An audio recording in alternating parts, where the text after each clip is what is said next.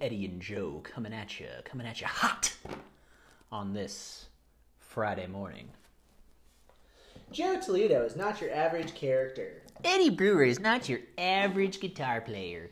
So, hey guys, we just wanted to just thank you for tuning in. You guys are awesome. We appreciate all of our viewers and everybody that's been reaching out to us about the podcast and the support. Oh, yes. We appreciate it. Yeah, so we did a pretty cool hike the other day. Pretty cool. Yeah, it was... What was the trail? Domingo Baca? No. Domingo Baca. Yeah, yeah, Domingo Baca, and it leads up to the plane crash site.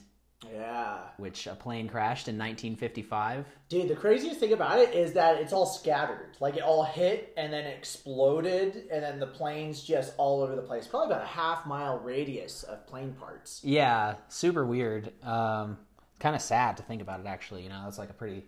screwed up way to die, but debatable. I think it'd be pretty quick. Nevertheless, it was an interesting hike. Hike. We saw a rattlesnake, which was cool. Dude, yeah, that thing was pretty gnarly. I love the guy who showed us the snake. Oh yeah, dude. He's just like, this guy just came up to us out of nowhere, and he's like, "You guys want to see a big snake?" And yeah. We were like, "Hell yeah!"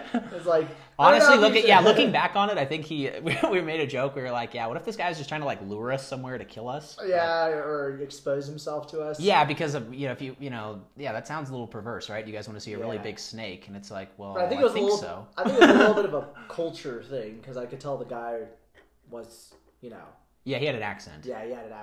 But he was super cool. And then we saw the snake. Which kind of could make it a little weird to do. Hello, would you like to see this snake? And then when we saw the snake, he was like, I make your day, yes? And we were like, yeah, you did, man. Yeah, he really did. That snake was crazy. Yeah, well. He was pissed. Yeah, that snake was pissed off. But that's what's cool about rattlesnakes is, like, you know, they let you know they're there. Yeah. You know, it's like, hey, don't come over here and screw with me. Yeah. Because you're not going to like what happens. Yeah, you know what I'm saying? Yeah. You come my way. You're going to want to go the other way. Yeah. Dude, I'm happy I didn't bring my dog on that one, because he's so stupid. He probably would have ran up to it and been like, ooh, what's that? Yeah. No. It just like strikes him multiple times in the face. Oh, that'd be horrible. That'd be bad, Tony. Tony, we're sorry. We're talking badly about you. Yeah, we went with our friends Zach Luton and Casey Frew. Shout out. Shout out to Big Zach and Big Casey, bruh. You guys are awesome. Yeah, no, first time I met Casey was on this hike. Super cool dude. I guess you jam with him, right? Yeah, he's in the Manic episodes, my group. What is he? He's like a percussionist? Yeah, and he does a lot of background vocals. Sometimes he'll take the lead vocals while he's drumming. Nice. He's a really talented guy.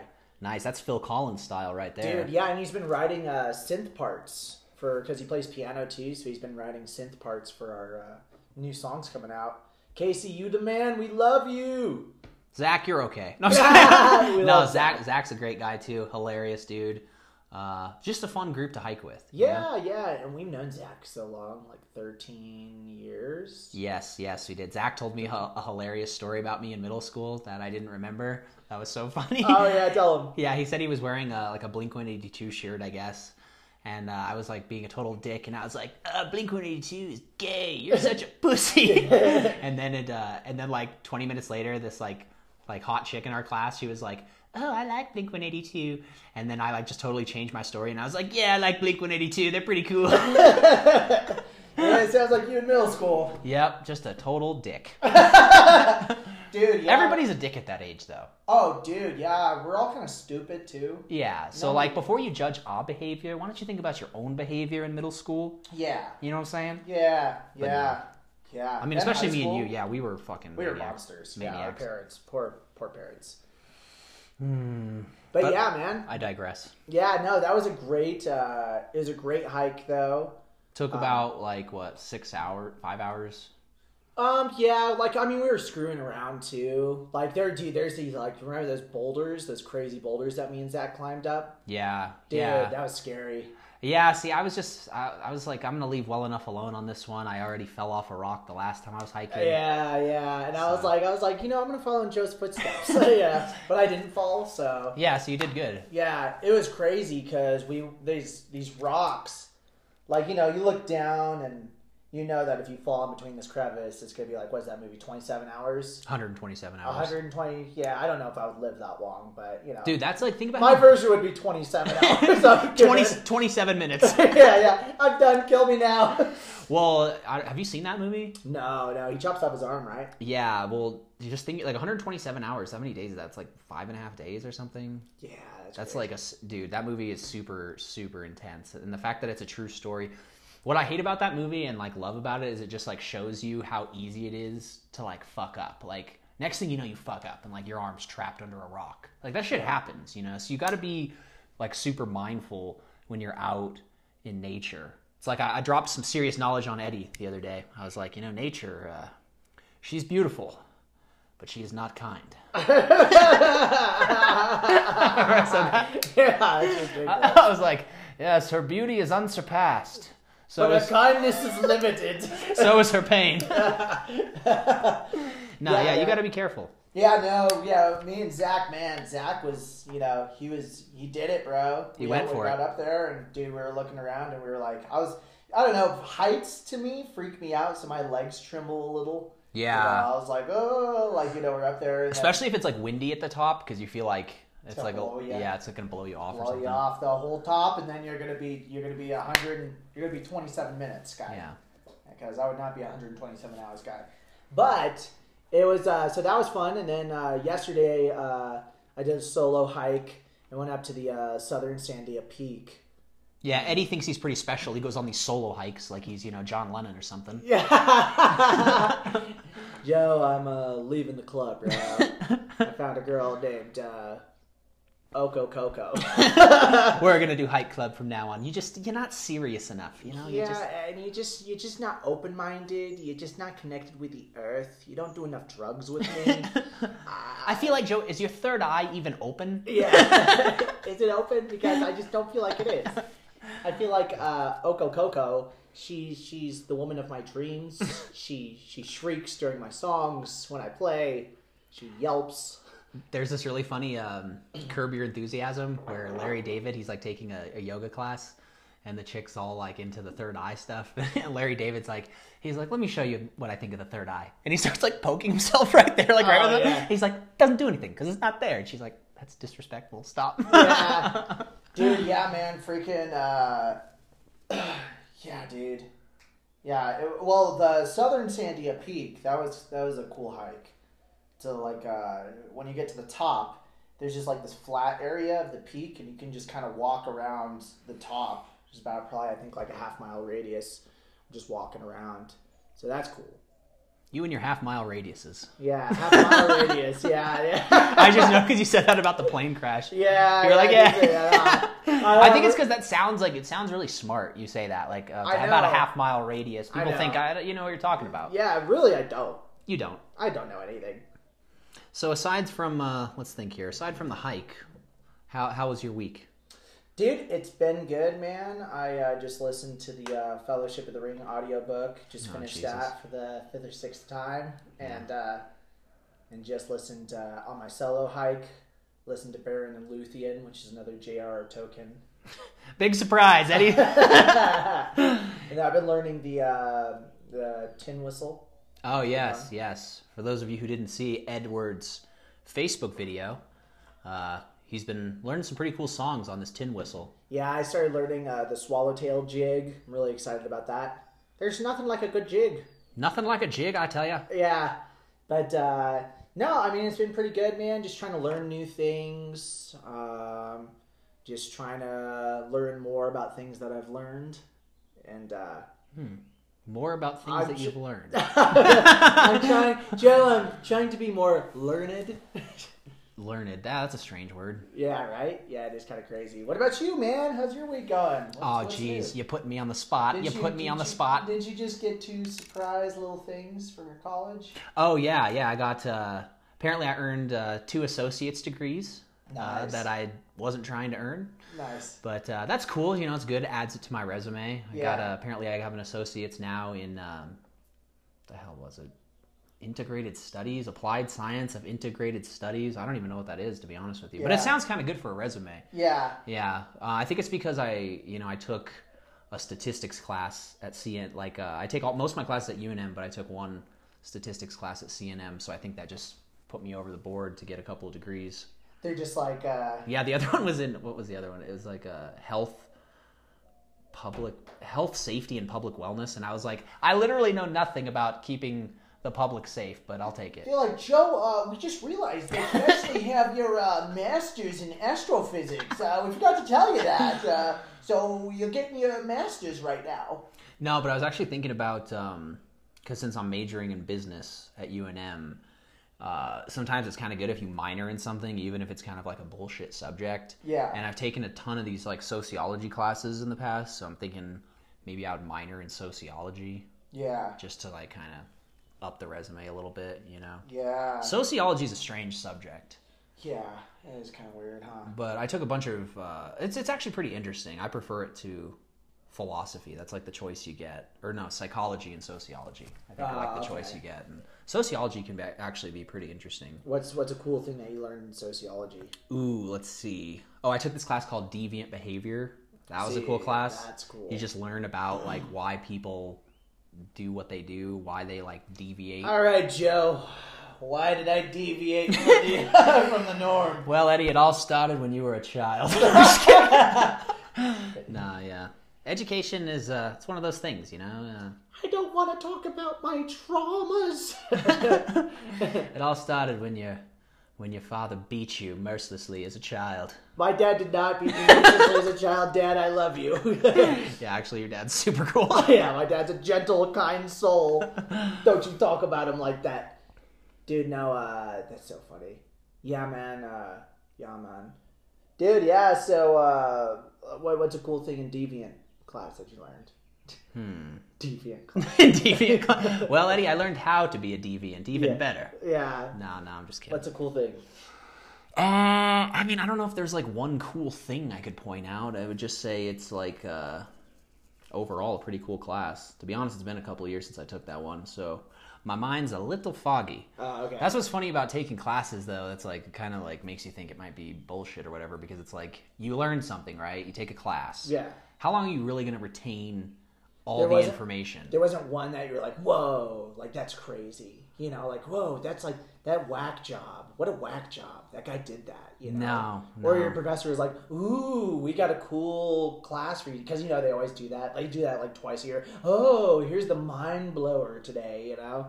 Yeah, there was nothing like that. Really? That's I mean, weird. The only thing I remember about that class, honestly, is like we had to do this project where you had to like find like, the hell was it? Like examples of like microaggressions in like movies. Do you know what a microaggression is? No. That's like it's like being racist, but like in like kind of a subtle way, or like just making like shitty comments that you might not even realize are bad. Yeah. But it's kind of weird, honestly. Yeah. That sounds like it's like a little like. But I did it on the movie. My project was on the movie. Have you ever seen Get Out? It's a super cool movie. It won the Oscar a few years ago. It's Jordan Peele's first movie that he directed, the dude from Key and Peele.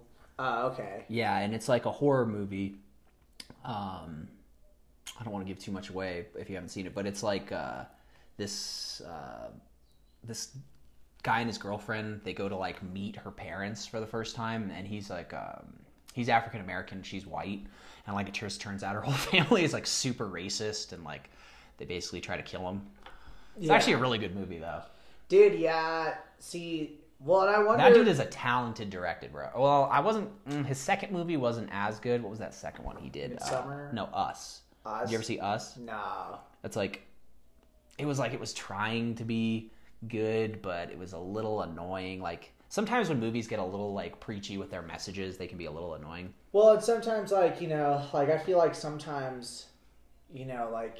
it's easy to read too much into things, you know? It's easy to dissect movies and just try to, like, pinpoint certain things, you know? Yeah, well, and I think in this case, like, it was, like, actually, remember on our hike the other day when Zach talked about, like, with music, like, sometimes you catch lightning in a bottle on something, right? And it's just, like, it's sick. I feel like that's how Jordan Peele's first movie was. He kind of, like, with Get Out, it was, like, a super good movie. He won an Oscar, all this stuff. And so people really expected the next movie to be like amazing. Then they tried to catch the lightning. They tried to catch the lightning in a bottle again, and it just struck. It just hit them, and then they just got electrocuted, and they couldn't catch it ever again because they died. Yeah, flopped like a dead body. Dude, that's really common on a lot of movies and TV shows. And what I was, and also I just feel like sometimes if you're looking for those things like microaggressions in movies, and you'll dissecting, you're just dissecting it, you'll find what you want to see. I mean, to be fair, these people in this movie were definitely racist, but I think you're right in today's culture, because we've gotten to a point where it's like everybody's kind of looking for, or at least before the for a fight. Yeah, before the corona. Now, since this whole coronavirus thing, people have been a little. It's kind of nice because some of the bullshit has died down as far as what people are angry about. Because we used to just get mad about stupid things. Yeah, you know what I mean. And then something bad actually happens, and it kind of, in a way, weird way, puts things into perspective, so that you kind of don't have all this people going off about stuff that makes no sense, reading too much into a book or a TV show or something. Right now we don't really have time for that because there's bigger things going on, what I mean? So I wonder if it's going to revert back to how it was before, or if it's going to be when this is all over, maybe people will focus on stuff that's actually more important. Yeah, dude, I don't know. And this time I've been focusing on just self-growth. Yeah. And, going on hikes, really trying to, find, myself, bike rides, trying to get out in nature, meditating, praying, doing stuff like that, trying to take care of my soul, my spirit, my... That's awesome, dude. And I think, it's really great when you have somebody that, pushes you to do... Because, me and you, we kind of, I feel push each other to do this, health stuff, Yeah. And, especially, with the hikes and stuff, I don't think I would be hiking as much, if we weren't hiking together all the time. Because it's, you kind of need somebody to, be all right, let's get going. Because it kind of can be easy, I think, when you're on your own... and you're trying to get in shape, especially to be lazy. Yeah, well, you don't get motivated in isolation. Right. Yeah. You get motivated in groups. Mm-hmm. That can be good and bad, but it could be super bad. You think so? To get motivated in a group depends on what you're getting motivated. Oh, right. Yeah. It's some Nazi group. Yeah. Yeah. No, well, it. But yeah, so, when you have company, it just makes it funner and it makes it easier to enjoy, Yeah. But sometimes, dude, yesterday I went on a super long hike. I was out for about 6.5 hours just hiking all over the place, and played my tin whistle out in the woods and just did stuff like that. And that was good because it was a day of,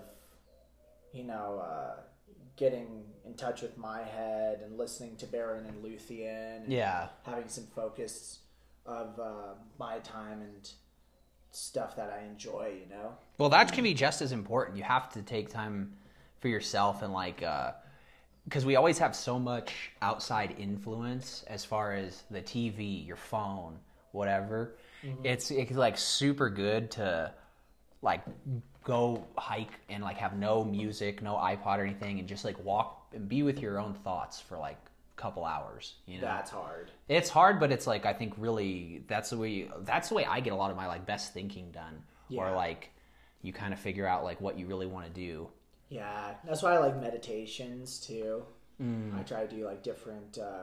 Sometimes I'll do meditations where it's just in silence, and I won't put on I won't time it. Sometimes I will time it. Sometimes I'll do it sitting down in a lotus position. Sometimes I'll meditate on my knees. Sometimes I'll meditate laying down in a guided meditation, just switching it up, trying to find... it's good to switch that stuff up, Oh, yeah, totally, dude. I really want to get into meditation. I don't know. I don't think you've watched it yet, but I told you... about that show on Netflix that's a podcast. The Midnight Gospel, who is made by this comedian Duncan Trussell, who's that guy's a genius, bro. He's just the way his mind works is really cool. And that's a cool show because it's like a podcast in a totally new format that like we haven't seen before, because it's like this cartoon, which you don't really pay attention to. You're kind of like paying attention to the conversation, but it's kind of cool to have this like cartoon like in the background, just like they're doing all this weird, just kind of like this weird psychedelic, like kind of trippy cartoon. And he's had some, dude, the conversations. Oh, you said Damien Echols from the West Memphis Three? Yeah, he's got, in the third episode, he's got Damien Echols from the West Memphis Three. That is such a good conversation. Man, if you guys don't know what the West Memphis Three is, that's something that you should look up. It's three teenagers in West Memphis that basically got, they got accused of... like a satanic murder. Yeah, thing. Like a cult murder and basically sexually abusing children. Turned out that they didn't do it, and the evidence all led. But there was basically like... This guy spent how long in prison? I think he spent like 40 years, 50 years in prison? No, he spent I think about 20. Okay, so a long time. Yeah, I think it was like 20. And basically with Damien Echols and... Those the other two kids, they all the evidence said otherwise, but the way that the whole trial went, it really worked not in their favor.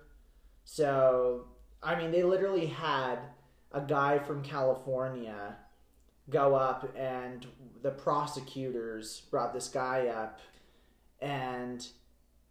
when the defense interviewed the guy, and he was supposed to be like a scientist. He had his doctorate in the occult and blah, blah, blah.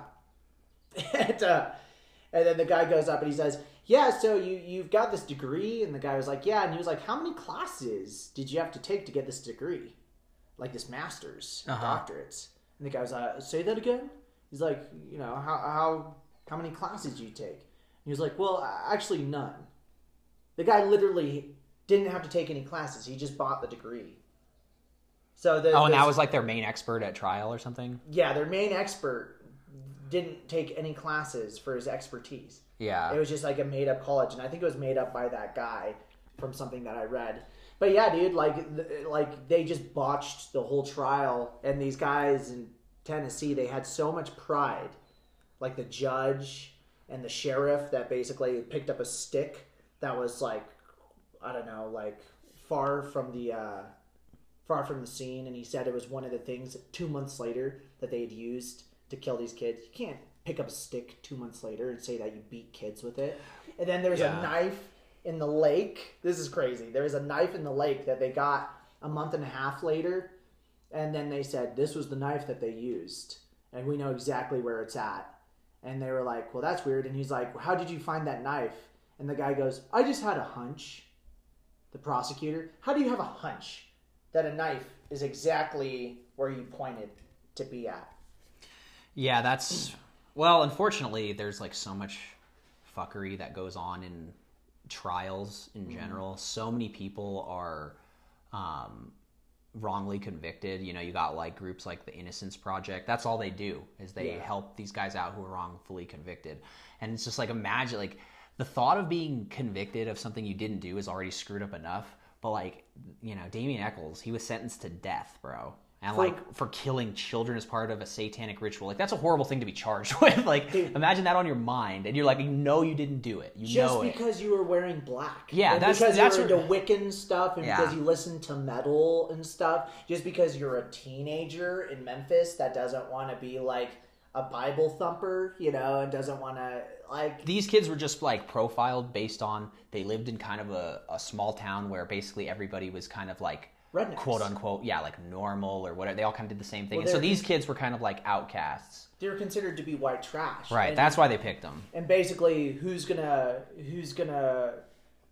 help white trash? I mean, they're white trash. I mean, there's a label on it. There's a way that it's perceived that they do weird stuff like that. So when you have these kids that grow up, and one of them comes from a trailer home, these people have this preconceived notion about these kids because of where they're from, and how they grew up.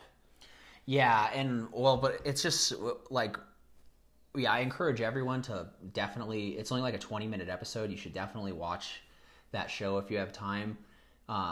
It just, like, so, like, that Damien Echols guy is a specific example.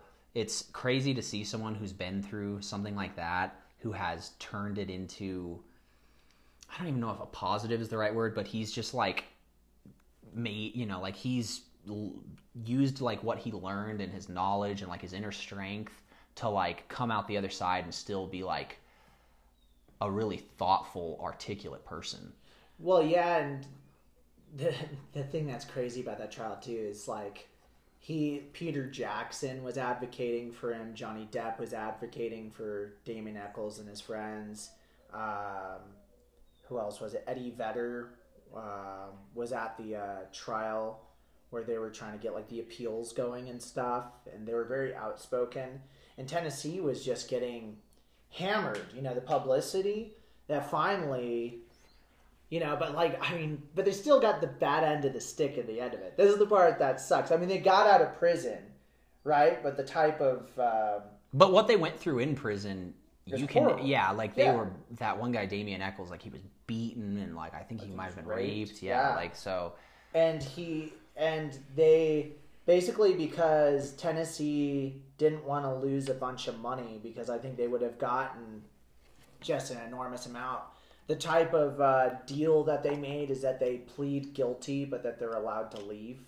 Yeah, that is so screwed up. I know. Just because that would have cost Tennessee so much money, that case. But, you know, I don't know, man. It's crazy. Yeah, that's called an Alford plea. Alford plea. That's what I was trying to remember that the other day. And it's when you enter a plea of guilty... but you're not specifically admitting to the guilt itself, which is really strange. It's, like, a really strange concept, and I've only heard of it, like, a couple of times. Like, I think they tried to... Who else did they try to make do that? They tried... I can't remember who it was, but, like, I feel like they did that to that kid from... Oh, God, I can't remember. All I know is that's a screwed-up thing to ask somebody to do, because it's basically like, yeah, you're saying you're guilty... just so that they will let you out of jail. It's financial. Yeah. And it protects the state, like you said, because then they basically never have to admit doing anything wrong, because you still admitted a guilty plea. Yeah. And super. It's just basically those guys, that we might have screwed up, we might have not screwed up putting a death sentence on you, but we're making an agreement that you agreed to be guilty. Yeah, that really is screwed up, because those guys, yeah, they would have gotten, like, multi-million-dollar settlements, each of them. And it could have happened to me, could have happened to you, could have happened to anybody, you know? Turned out that it was, all the evidence led to one of the younger kids that had gotten, like, basically brutally murdered. Yeah, did they figure out who actually did it? I think it was, like, the stepfather of one of them, and he was at all the trials, and, like, it's crazy. And because one of the profilers... His name is Jonathan Edwards Douglas, famous forensic profiler who basically created forensic profiling. When he did the profile of who the killer would be, he was like, dude, this makes no sense that it'd be these three kids. Mm-hmm. He was like, generally when a child is murdered or sexually abused or whatever, which it turns out the kids weren't even sexually abused, mm-hmm. but... turns out that they botched that at the trial, too. They botched so many things. They brought in people that just had no credentials. And basically what he was saying is, he was like, it would make more sense that it was somebody that was close to them. Yeah. Well, it's just crazy how, like, there's been so many cases where, like, people bring in quote-unquote experts into a trial that, like, are just quacks, you know? Like, you saw a lot of that back in the day with, like, bite mark evidence and stuff. Like, they would try and say, like, that stuff's all bullshit. That whole bite mark evidence thing, it's really doesn't... I think, like, the only person they ever convicted on that was Ted Bundy. Yeah. But, like, that stuff is super... there's all these, like, forms of evidence that are super unreliable. Even eyewitness testimony is one of, like, the most unreliable things. Yeah, well, and what ends up happening is people will lie just to get... to be a part of it. Or they think that they, like, that dude Stephen Avery, you know, whether that dude, he's on that show Making a Murderer, and, like, whether he did this murder he's in jail for now, we know for sure he didn't do the first one, because he spent, like, 12 and a half years in prison for rape that he didn't commit, and then they let him out, and he supposedly murdered somebody else. But like the woman who convicted him of it, who said, yeah, this is the guy that raped me, she was so sure of it. You know, she's like, yeah, I'm an eyewitness. I was there. It was definitely this guy. Wasn't him. Yeah. Turns out, you know what I'm saying? So like, even if you just have to be like so careful with that kind of thing, because, you know, you're playing with somebody's life. You know what I mean? Yeah, but people don't care. No, they don't. Yeah. And that's the issue, is if it, like, you know, if publicly it looks good or bad, it doesn't matter about the truth and justice. Yeah. It matters about, you know, the facade. Well, that's why, like, yeah, me and Eddie have been talking about, you know, like we were talking about my plans for when I graduate. And, like, I was considering applying to law school just because, like, I am really interested in a lot of this stuff. But then I also really want to move out of New Mexico and not stick around here for another 3 more years, so yeah, I'm kind of up in the air on that. Same here. Well, I think it's good to get out of your hometown. Yeah, I think that's a very important thing, is to get out of your hometown, and at least for a while, at least for a few years. Like, yeah, I think it's good to just move out of your hometown. I think that it's like, it's a good challenge. I think it's good to be out somewhere new and really, like, you know, discover yourself in another place. You can always come home. Yeah, it's weird. Like, New Mexico will always, I don't know. I've got family here, so in a way, New Mexico will always be like home. You know what I mean? I'll always come back here for whatever reason, but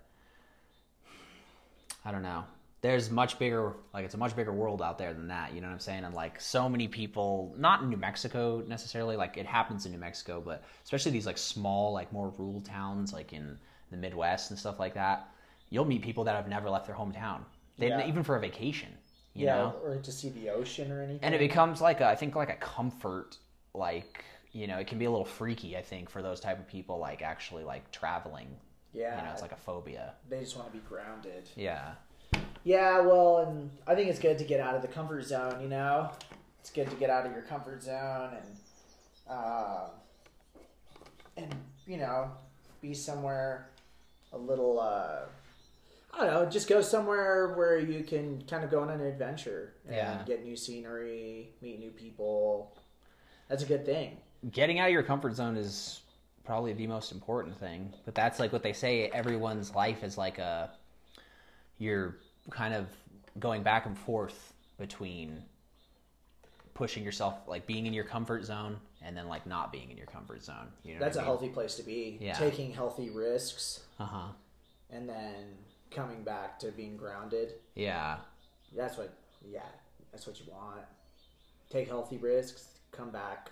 Well, like my piano teacher always said this. He said, you know, the whole point of your day is that you do enough stuff that's so that you can sleep well. Yeah. Mm-hmm. Because you want to have a good night's sleep. So right. You have to exercise. You have to mentally exercise yourself, physically exercise yourself, spiritually, all that stuff.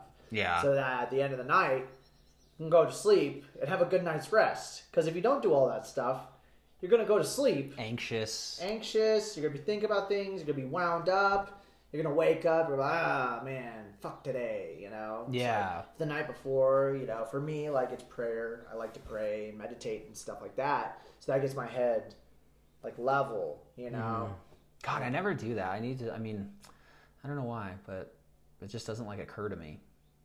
Yeah, I just like to, I'm a man of routine, you know? I have to have like a routine and a ritual. Right. Because, I mean, it's very important for people to have rituals. It doesn't matter what it is. I mean, like, it doesn't have to be some religious thing. It's just important to have a ritual every day that you commit to, because that gives you a certain sense of stability amongst the chaos. Yeah. So if things are all over the place, you know, if I'm out in New York and things are just crazy, and, like, I don't know, there's some weird business thing. I don't know what's going to happen in my life. You know, who knows? But, like, if I'm in New York, I've gotten 3 hours of sleep. Everything's chaotic. At least I know I can wake up, pray at some point in the day, meditate for 15 minutes, and at the end of the night, pray a little bit and go to sleep. Yeah, meditation is it's just like my mind wanders. I don't know. Like, I'll sit there and I'll try it, and it's like, That's normal, though. Yeah. That's the human condition. If your mind wasn't wandering, you wouldn't be human. Yeah. You'd be a machine. I am a machine. My mind does not wander unless it is told to. Yeah, well, I think one thing we have done, not to toot our own horns here, but during this Corona thing, we've made some positive changes, you know what I'm saying? Yeah. Like, whereas, like, a lot of people have just been, like, chilling, drinking a lot more. Yeah. You know, like, so many people are drinking, like, a lot right now, dude. Yeah. And so I think that's kind of cool that at least we're spinning some positivity out of this, you know? Just got to keep it going now when everything's back to normal. Dude, well, no, and it'll be easier when everything's normal. Yeah, because we'll have, like, the gym. Yeah. You know, you got social life. I mean, like, and I think I have a feeling that when everything gets back to normal, a lot of people are going to miss a lot of things that they were doing, so they're probably going to want to go out a little, you know? Yeah, well, that's, like, the question is, like, when this all goes down and everything's chill again, I agree with you. I think you're going to see, like, just people, like, who are pent up, who are like, yeah, let's go travel, let's do this.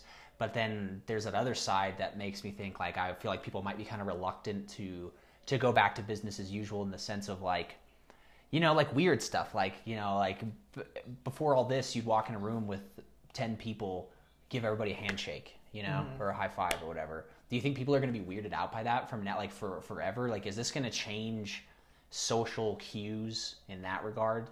Like, do you think people are going to be a little more sketchy? I think for a little bit, yeah. I mean, there's a lot of fear surrounding this. There's a lot of reasonable and unreasonable fear. You know, I think there's rational and then there's irrational. Yeah. You know, and it's hard to dictate because it just depends on your personality and what your opinions are and where you fall in line with that. Some people might be thinking a little more than others, and it might be making them anxious, and so they just don't want to... Well, some people are just taking the super... Like, you know, like, some people would be pissed at us for going on a hike the other day with two friends. Which is fine. Yeah. You know, I mean, like... And I think that it's okay for them to be mad. I mean, like, but... Can't agree with everybody. It's not... But, yeah, I guess I wanted to touch on that because it's like, we're not... Me and you aren't saying, oh, it's no big deal. We're throwing caution to the wind. Like, we still think this is a really real thing. We don't want to get it. Yeah. We wash our hands a lot. We try and take all these precautions, but at the same time, we haven't, like, totally let it control our lives either. Yeah, well, it just depends on how much anxiety you have behind it, you know? And, I mean, my dad, he's retired. He was a doctor. I mean, he's older, you know? So that's your probably biggest concern is, like, you don't want to affect him. Yeah, but he's also... I mean, he's a doctor, so he... gets it, and he's not being irrational about it. You know, he's like, yeah, like, you should go out and you should do these things. I mean, yeah, like, don't go to, like, a fucking house party or something. No, you know, just use common sense. But right. Some people's idea of common sense are different. So I would say that common sense is, you know, don't go make out with 5 chicks in a day and. You know. Sorry, ladies. Sorry. Or dudes, you know, are the other side of that, dudes. And then freaking, and, you know, don't sneeze on people. Wash your hands more often. Hold on, Andy, I'm going to sneeze. And, so, I mean, that's just, you know, but also getting irate at people and judging them for doing stuff like going out. Like, you're not going to change anybody by belittling them. No. And badgering them. I have, having said that, though, I have seen some pretty stupid shit. Like, did you see those people who had I forget who it was, but this one dude had, like, a coronavirus party where they were, like, trying to infect each other. And, like, where people have, like, these, like, coronavirus parties. I'm sure you've heard of that. Yeah, but, like, I mean... Dude, that's their prerogative. Yeah, I wouldn't do that. Yeah. And I'm, like, I think you're an idiot if you do that, but I'm also not, like, gonna... I just don't... I guess I just stay away from you. If that's what you want to do, I'll stay away from you. You know what I mean? Like, I mean, you can make a decision to stay away from people. Right. You don't have to, like, shame them. Yeah. Stop it. I've never seen a situation where you shame people and they change their behavior. Yeah, I've never seen that. But yet we want to shame, don't we? We do, because we think that we... or God or something where we can change people's opinions. And we can't. Well, and it feels kind of good to shame somebody, does it not? Yeah, because it makes you feel superior to them, you know? The truth is, because when somebody shames another person, they feel better about themselves for a moment. But really, usually, like, your overall life quality isn't that good because you're always just like, just complaining about this person and what they're doing, they're affecting me, blah, blah, blah. It's like, you also have to be careful with using the term shaming, though, because, like, nowadays, everything is considered shaming. Like for instance, you know, I'm kind of a fat guy, you know? And if you were to call me, hey Joe, you're a fat piece of shit. Yeah. I could say, Eddie, you're fat shaming me. Yeah. You know, and I could get super upset at you. But it's Joe, I call you a fat piece of shit all the time. Yeah, and it's good because it motivates me to not be a fat piece of shit. Yeah. Whereas like some people, like have you ever heard of that? Like you, because like that's like how you motivate someone to get in shape. You have to call them fat. Yeah. Like, yeah, hey, if you looked in the mirror, you're a fat sack of shit. And that's what motivates them to be like, oh, okay, I get it now. Let me get my shit together. Yeah. But if you're just like, oh, you're perfect how you are, like, well, I don't know that that's healthy either. Yeah. You know? Well, but it's just all based on opinion, right? Like, some person, they might not like to hear that. They might set up things. They'll talk about, well, some people's diets are different. It's like, no, it's not true. You just have an unhealthy diet. Yeah. It's like, well, some people could. Or some people are born like that. Some people, red meat is better for them, and it feels good. Well, yeah, it feels good. That's the fucking problem. Like, you know, it's not gonna feel good in 30 years when you can't move without feeling like you're getting dizzy, and you know, and your heart's just thumping. So I would say within reason. You know, I guess there could be like, you don't want to pick on fat people, certainly. Yeah. But I don't think there's anything wrong. If you have a good friend who's getting a little chunky and you tell them that, I feel like that's being a good friend, is it not? Well, it's called, you don't want to enable people to make with their bad behavior. Right.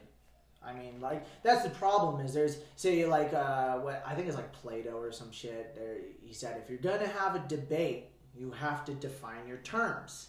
Well, when the terms in the debates are always changing and the format's always changing, you can't have a healthy discussion. Oh, I like that quote.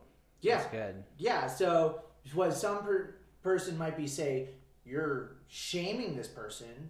I might say, no, I'm not enabling this person. Or I'm motivating this person, maybe. Yeah, or just not enabling them. Yeah. Because a person can only motivate themselves.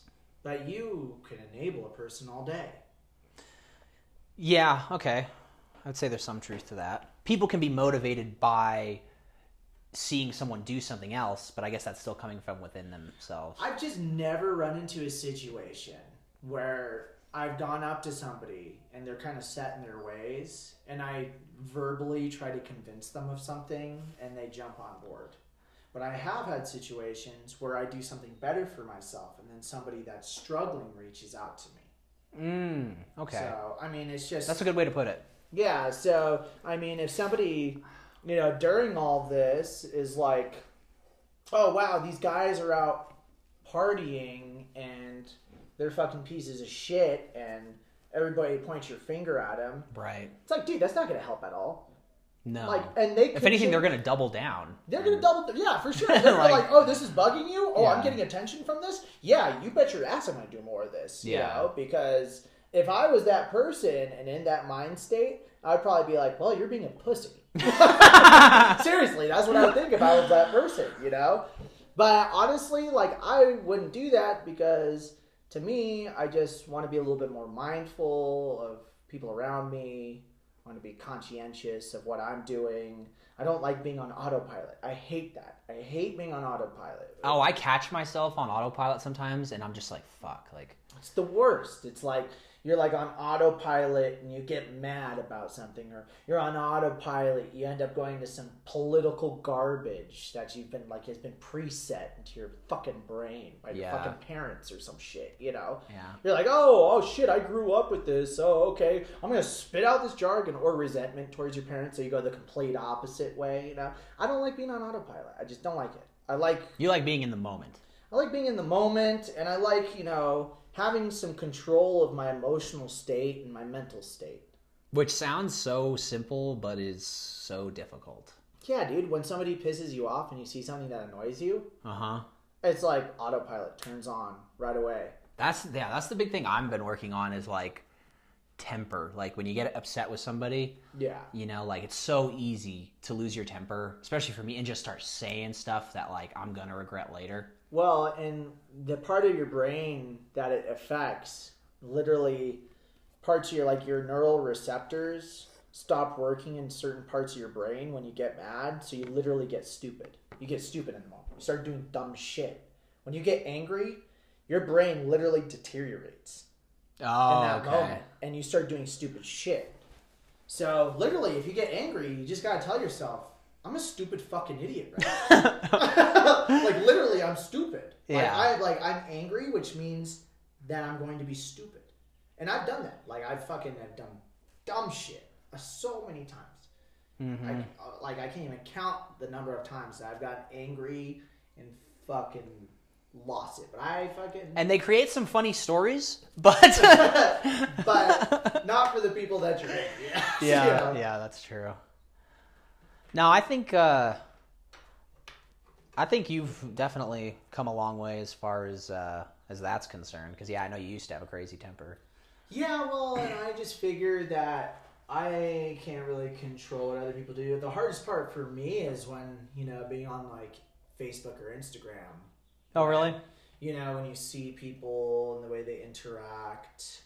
And then I just take it personally, I'm like, oh, like, why am I not getting this, Right. Or, like, you start comparing yourself to other people. You start taking little things personally. So that's why I try to kind of, like, slow down with my thoughts on that. Because it's easy to develop resentments. Or envy. And envy is a big one. Yeah. Well, and with social media, though, you got to remember is, like, if you are seeing something that does make you feel that way, a lot of times it's like just, think about like the stuff you post. Anytime you post on Instagram or something, it's always going to be like the best version of yourself, the cool, you know what I mean? Like nobody posts, I'm having a fucking shitty day on Instagram. You know? So it's like. No, because if you do, then it just looks bad. Yeah. And honestly, like anytime I see somebody that's like, wow, life sucks. Once in a while, you'll see that on Facebook. People will try and do like the sob story thing on Facebook. Just doesn't work. Yeah, I used to do that all the time. I liked pity parties for myself. Really? I like throwing a big old pity party. Hey, who wants to come over to my pity party? Yeah. Really? What made you? Give me an example. Do you have any example? Like, life sucks. I'm fucking saying some weird emo shit right now.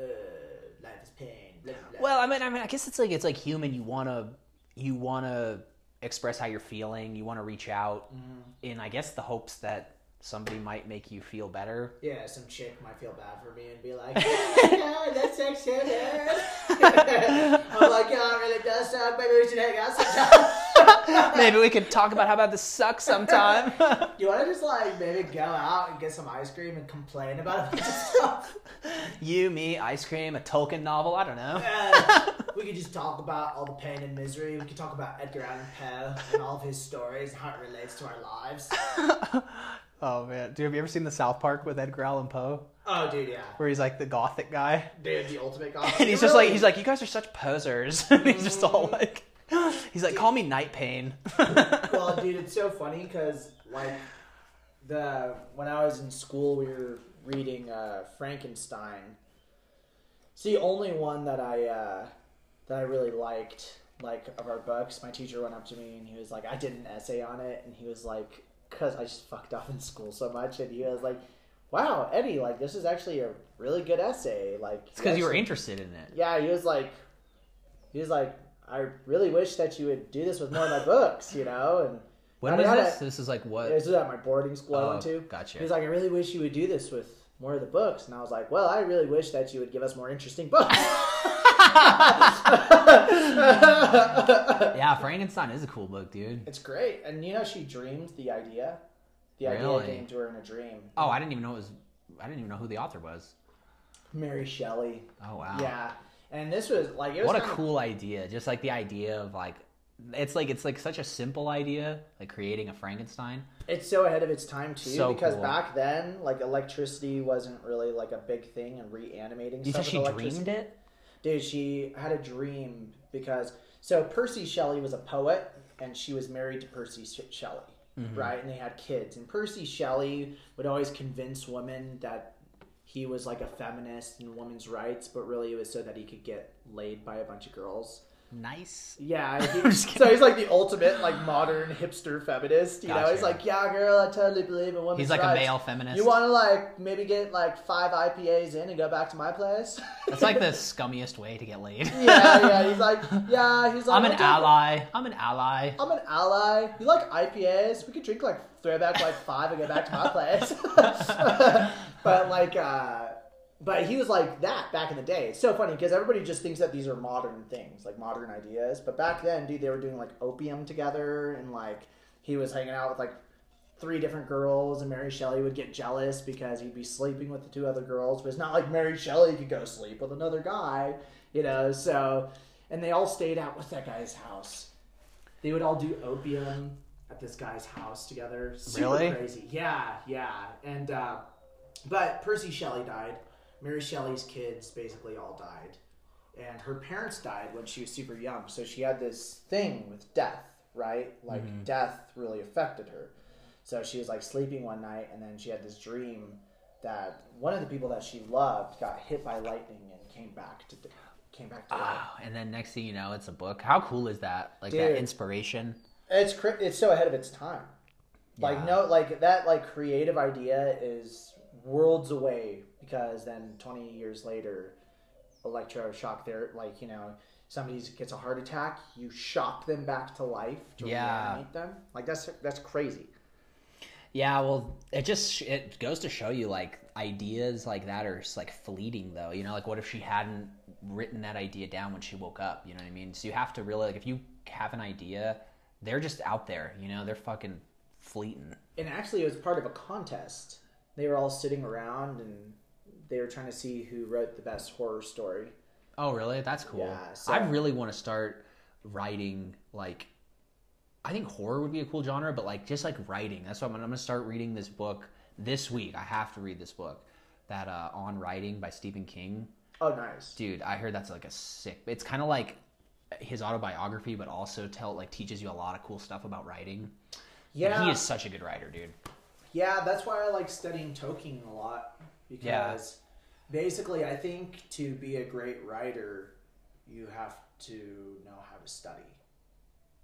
That makes sense. Yeah, because, I mean, really, like, where are you going to find your muses? I mean, muses are just in ideas and muses. Like, with Tolkien, like, the cool thing is that he got a lot of his inspiration. Like, if you look at the character Gandalf, it's a lot like Merlin, but it's also a lot like Odin, like the archetypes. But it's also like he has some of these traits of these different people, right?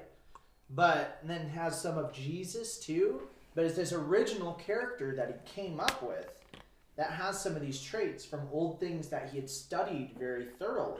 Right. So the difference between Merlin and Gandalf is Merlin was the son of Satan. And Gandalf is an angelic being from Valar, which is basically like this angelic realm. Mm-hmm. So, or no, not a Valar. He's a Maya. Sorry, he's a Maya. Yeah. You better get that right. Yeah. So what he did is he would study this old Norse mythology, old Celtic, Christian mythology very much because, you know, in the Christian Catholic mythology, it's very like good versus evil, but then you also have this element of free will in there. It's not really there might be some prophecy in it, but there's always this element that whatever the God is allowing man to do things of free will. Okay. As opposed to everything kind of being set in stone and your life being you're just going down the path that's already been set for you, you know? Yeah. Yeah. I think it's so awesome that you're, like, so entranced by that guy. Well, so the reason why I like Tolkien is not just because I like Tolkien. It's because it is just, there's an abundance of things that you can go down the rabbit hole of, right? So you find this character in Tolkien's Legendarium, you know, mm-hmm. and then You're like, oh wow, this reminds me of something. And then you're like, oh, King Arthur. You're like, okay, now I want to go research King Arthur to understand this portion of this book more. So then you go study King Arthur. Well, I mean, there's so many myths of King Arthur. So many people have told different stories. And King Arthur, some people are like, oh, was he even a real person? And then turns out that Arturius was a man. I mean, you know, he wasn't wearing knight's armor or anything. This was much further back. But this guy has stayed a legend up until now. And this one man that was in a tribe that fought off the Anglo-Saxons freaking is a timeless character. And how cool is that? This guy was probably just lived up until he was 35 and got killed in battle. But he is such a legend that there is this stories around him of, you know, basically the Holy Grail. He's been destined. He was, you know, born from magic, that he knew Merlin, a great wizard. So. Yeah, I mean, it'd be pretty cool if some of this stuff was real, you know, like if there were actually wizards and dragons and shit. Then I could get on board, you know? Dude, but yeah. It's hard to get on board. Yeah, well, I mean, it's just more about the human psyche. It's like Game of Thrones, you know? Everybody loved Game of Thrones. I hated it. But, I don't even think that Game of Thrones... Isn't that like the same thing, basically? I don't think it's... Do you like Harry Potter? Yeah, I think Harry Potter's more relevant. Okay. Do you think... Because I think... That person's a good author, J.K. Rowling. I like authors like J.K. Rowling and J.R.R. Tolkien, because within their stories, there's a human element that you can relate to. Because it's diving deep into the psyche of your mind. Game of Thrones didn't really dive into the deep psyche of my mind. I'm like, I can't really relate to any of these people. I'm trying to think if anything has ever delved into the deep psyche of my mind. Well, when I just was, like... I just like gangster movies, like mafia movies and stuff. Well, that's that's entertaining. Yeah. Let me think, book, I've never been into, and I know so many people that are, dude, you and AJ should have a conversation about this, because he's, super into, Lord of the Rings and all this shit, too. Dude, you guys could probably have, a cool talk. Well, the thing I like about Lord of the Rings is there's different elements that I think are, really relatable. There's a part where Boromir... Boromir. Well, he's a king of Gondor, and he's very proud, of his heritage. He's a proud man, you know. And Frodo has a ring, and Boromir is like, that ring has so much power. Just give it to me. And he's trying to sound nice about it. Just give it to me. Just give me the ring. We'll use it for good. And Frodo's like, no, we know that this is evil. But Boromir is entranced by the ring, and then he gets angry and irate and loses control. And then he yells at this halfling, which is this little hobbit, screams at him, and then Frodo puts on the ring, becomes invisible, and runs away. Then Boromir gets shot by an orc and killed, but he's trying. But he's trying to protect. But he feels so bad. He's trying to protect these. He's like, I screwed up. He's like, I can't believe I got angry. This thing is evil. And so... evil! But then he dies, and as he's dying, he always wanted to be the king of the land, but this other dude, Aragorn, is like... As he lay dying, you mean? As he lays dying, Aragorn's holding him, and he's like, you know, you did the best that you can. He's like, it's not your fault, you're a good man. So there's this element of redemption in there that I think that we can all relate to, that we want, you know? Pride and redemption, you know? I mean, it's in stuff the Bible, Exodus, pride, the Pharaoh. There's always these stories of man's pride and interpretations of it. And I think that people can relate to that, you know? I mean, I've been a proud person before and been stubborn. Yeah. And I've had, they always say pride comes before the fall. That's true. I like that quote. Yeah. Pride does become fool. It's like if someone says that to you, and it's like, fuck you. You're like, God damn it. You're like, God damn it, he's right. Yeah. That is what happens. Yeah. So I mean, but I like that. That's good for my psyche. It's good mental reminders. Who did we find out? You said it's Faulkner who wrote "As I Lay Dying," right? Dude, that's a crazy book. Remember we were on the hike the other day and I was trying to sound all smart. We were talking about As I Lay Dying and you're like, who wrote that book? And I was like, I want to say Thoreau. Dude, definitely not Thoreau. I know, but that just sounds like kind of like a smart answer. Dude, yeah, no, yeah. Like you throw the word Thoreau out there, people are like, oh shit, this guy does. Yeah. Does he know? Does he read? Dude, no, this one was Faulkner. That's a crazy book because it's basically like stream of thought. So every chapter is a different character. And so every character, you get their perception of a situation. Right. And so it's kind of crazy. Like it's, they're carrying their dead mom. And each person perceives the whole situation differently. So, like, okay. So it'll play, like, one person's whole perception out, and then the next part of the book's this next guy. Yeah, so basically it'd be like if me and you were going on a hike, like, and then we're going in this tunnel, and then I'm, like, up in my head, and I was like, wow, what a beautiful day for a hike. Look, there's a bird over there. And then you're walking on the same hike with me, and you're like, wow, Eddie's a complete dumbass. I hate hiking with him. This is the worst. Look at that dumbass bird over there. It's kind of a piece of shit. You're reading my mind. That's every hike. Just kidding. See, so that's stream of thought. The interesting thing about As I Lay Dying is there's a chapter, and I didn't know that this was a stream of thought book.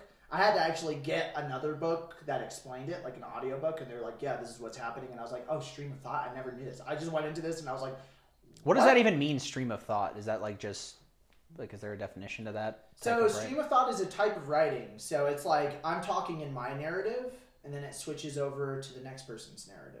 Oh, okay. So, yeah, and then it switches over to the next person's narrative, and then there's like kind of a conclusion at the end. Gotcha. And so I didn't know that, and I'm just like, who the hell? What is this, like a schizophrenic or something? You know, like multiple. Who's a jiggle? What?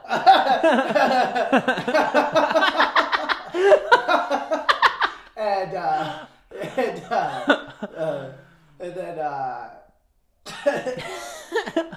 it just shows you reading your book. You're like, wait a minute, stream of consciousness. What's that?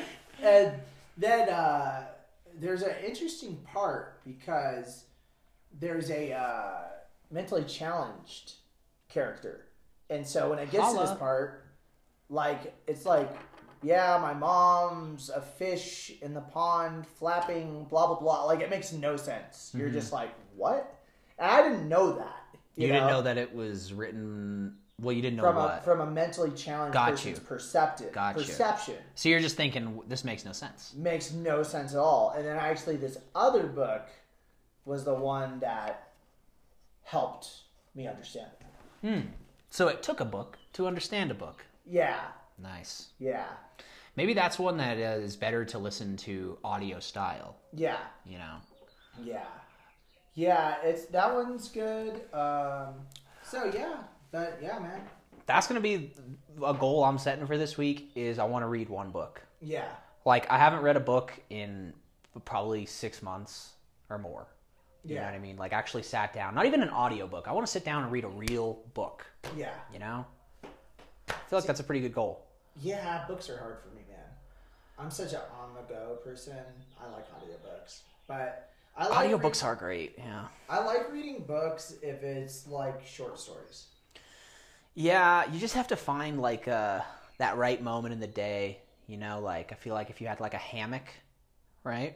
Yeah. Maybe chill outside in the hammock.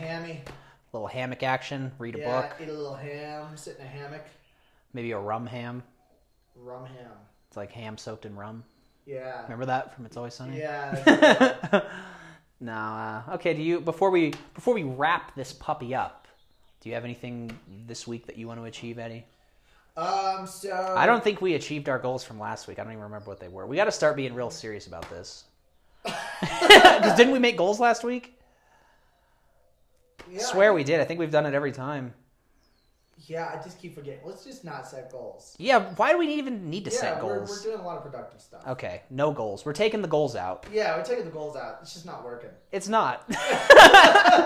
Actually, I like that. Yeah, I don't really, you know, like, who am I to have a goal anyways? Yeah. Yeah. Okay. Well, is there anything you want to wrap up then? No, I just wanted to say thanks again for tuning in with us. I'm Eddie Brewer. I'm Joe Toledo. Oh, and be sure to follow both of us on Instagram. You can follow me at TheRealJT_, and Eddie's is Eddie Brewer Official. Yep. And yeah, we will see you guys next week. Awesome.